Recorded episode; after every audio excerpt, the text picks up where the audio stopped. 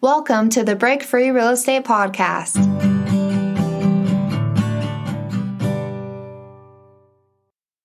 All right, we've got some big updates for you today. Mortgage rates are inching down, but housing affordability isn't improving with a typical mortgage payment sitting just $18 below the all time high. Meanwhile, the rental market is taking a very surprising turn. Both annual and monthly rent growth rates are slipping into the negative, making apartments about 1.2% cheaper than just one year ago. And if that wasn't enough, mortgage applications have taken a deep dive, hitting a 28 year low. And uh, we're going to be covering all this and more today on our show. But before we dive deeper, if you don't mind, take a minute and subscribe to our channel. This is a new channel for Jocelyn and I, and we're trying to grow it and provide good information, market updates to help you stay informed to make better investing, buying, and selling decisions. And speaking of Jocelyn, she's out today on a little vacay. And so she's having uh, fun in sunny Florida. So it's just me today. So with that being said, go down into the uh, comments below leave us a comment, give us a like, hit that subscribe button if you want more of these type of updates. All right, so let's go ahead and dive into our reports today. So the first thing that we are covering is the Redfin weekly housing report and we've got some interesting updates. As mentioned, the daily average 30 year fixed rate mortgage hit 7.33% as of yesterday. We're recording on Thursday, September 7th. This is down from a peak of 7.5% two weeks earlier and up from 6.12% a year ago. If we take a look at those rates and what they look like on a chart, you can see that the Mortgage News Daily, which is a daily rate, uh, is sitting uh, as of today, actually, September 7th, sitting at 7.29%, while the Freddie Mac weekly average is sitting at 7.12%. So you can see that uh, the Freddie Mac average has seen a decline over the last week or two uh, from 7.23% down to 7.1%. Um, as mentioned, the Freddie Mac is down slightly. Uh, mortgage purchase applications down 2% from a month earlier and down 8% annually. If we take a look at that, um, at the report from the uh, MBA, Mortgage Bankers Association, we have Joel Kan, the MBA's vice president and deputy chief economist, stating mortgage applications declined to the lowest level since December 1996, despite a drop in mortgage rates. Both purchase and refinance applications fell with the purchase index hitting a 28 year low as prospective buyers remain on the sidelines due to low housing inventory and elevated mortgage rates. He went on to say that the 30 year fixed rate mortgage rate decreased to 7.21%, but rates remain more than a full percentage point higher than a year ago, as mentioned previously. And despite the mixed data on the health of the economy and signs of a cooling job market, the refinance index dropped to its lowest level since January 2023, driven by a 6% decline in conventional refinances. So refinancing or refinances uh, making up a very small portion of the ultimate mortgage applications out there. Coming back to Redfin's report, uh, the Redfin Home Buyer Demand Index, which is the demand index that measures a request for tours and other home buying services uh, from Redfin's agents. As you know, Redfin is one of the largest brokerages in the country. And so they have a lot of data to work off of. They're showing that that index is down 3% from a month earlier as of the four weeks ending in September 3rd and down 6% annually. So that gives you a sense of what's happening from a home buying demand and activity perspective with interest rates uh, um, up dramatically from a year ago, down from a peak of 7.49 two weeks ago. Really not much of a difference to make any significant impact on demand. Um, as we continue on moving down into um, more of the supply scenario, we can see that pending sales dropped to 83,271, which is a 13.3% decline. Um, this continues a 15 month streak of double digit declines. New listings also down 9%.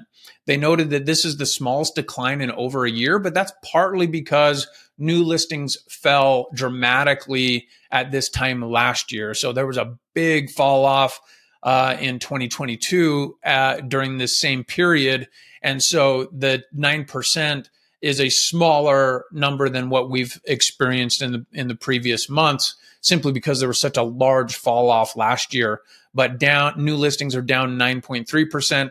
And then active listings also down dramatically, 18%. This is the biggest decline since February of 22. Lastly, as it relates to um, supply and demand, is just the median days on market remaining unchanged. I mean, historically speaking, 30 days on market is incredibly low. This means that homes are selling very, very fast.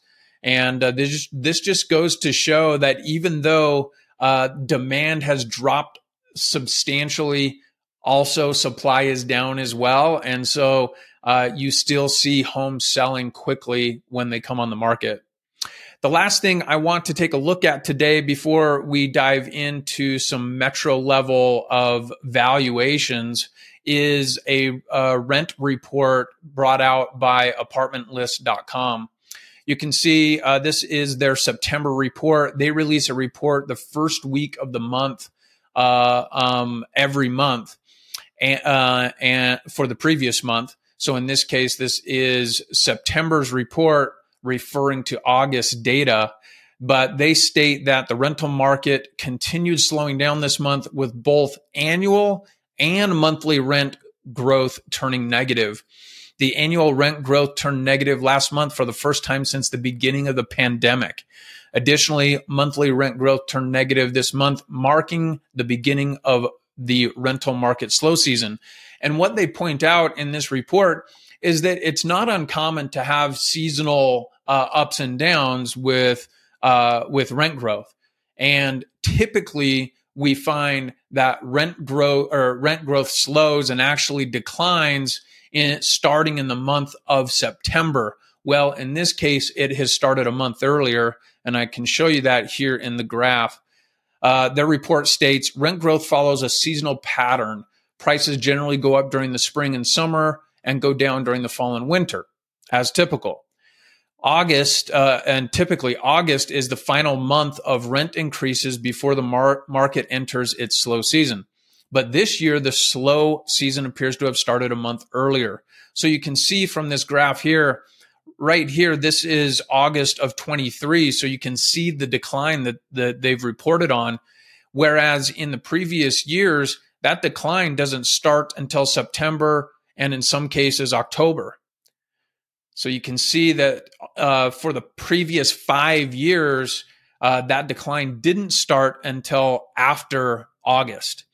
This is notable drop compared to the previous five years from 2018 to 2022. Nationwide August rent growth was typically positive by a few tenths of a percent, with a major jump in 2021 during the period of rapid rent inflation. So it seems that the rental market is cooling as well. Now, keep in mind that apartment list is uh, uh, uh, aggregates apartment community data.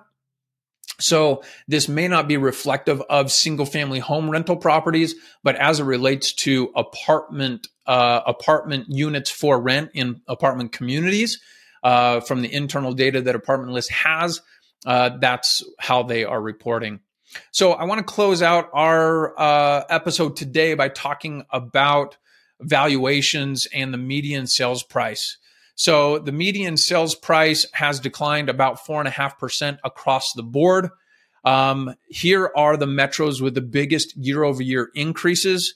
New York, New Jersey, Newark, New Jersey, 16.3%.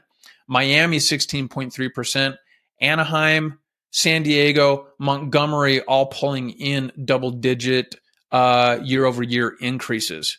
And the biggest Uh, year over year declines, the metros of Austin, Texas, Fort Worth, Texas, Phoenix, Portland, and San Antonio, all showing the biggest declines year over year. And you can see the median sales price as compared to a year ago, as of September 3rd, sitting at 378,725, which is about four and a half percent up year over year from last year. So there you have it. That's our report for today. Again, we have this conversation going on about the Fed policy, what they're trying to accomplish by very high interest rates, trying to tamp down the economy, trying to get inflation under control, which is having a dramatic impact on the demand in the housing market.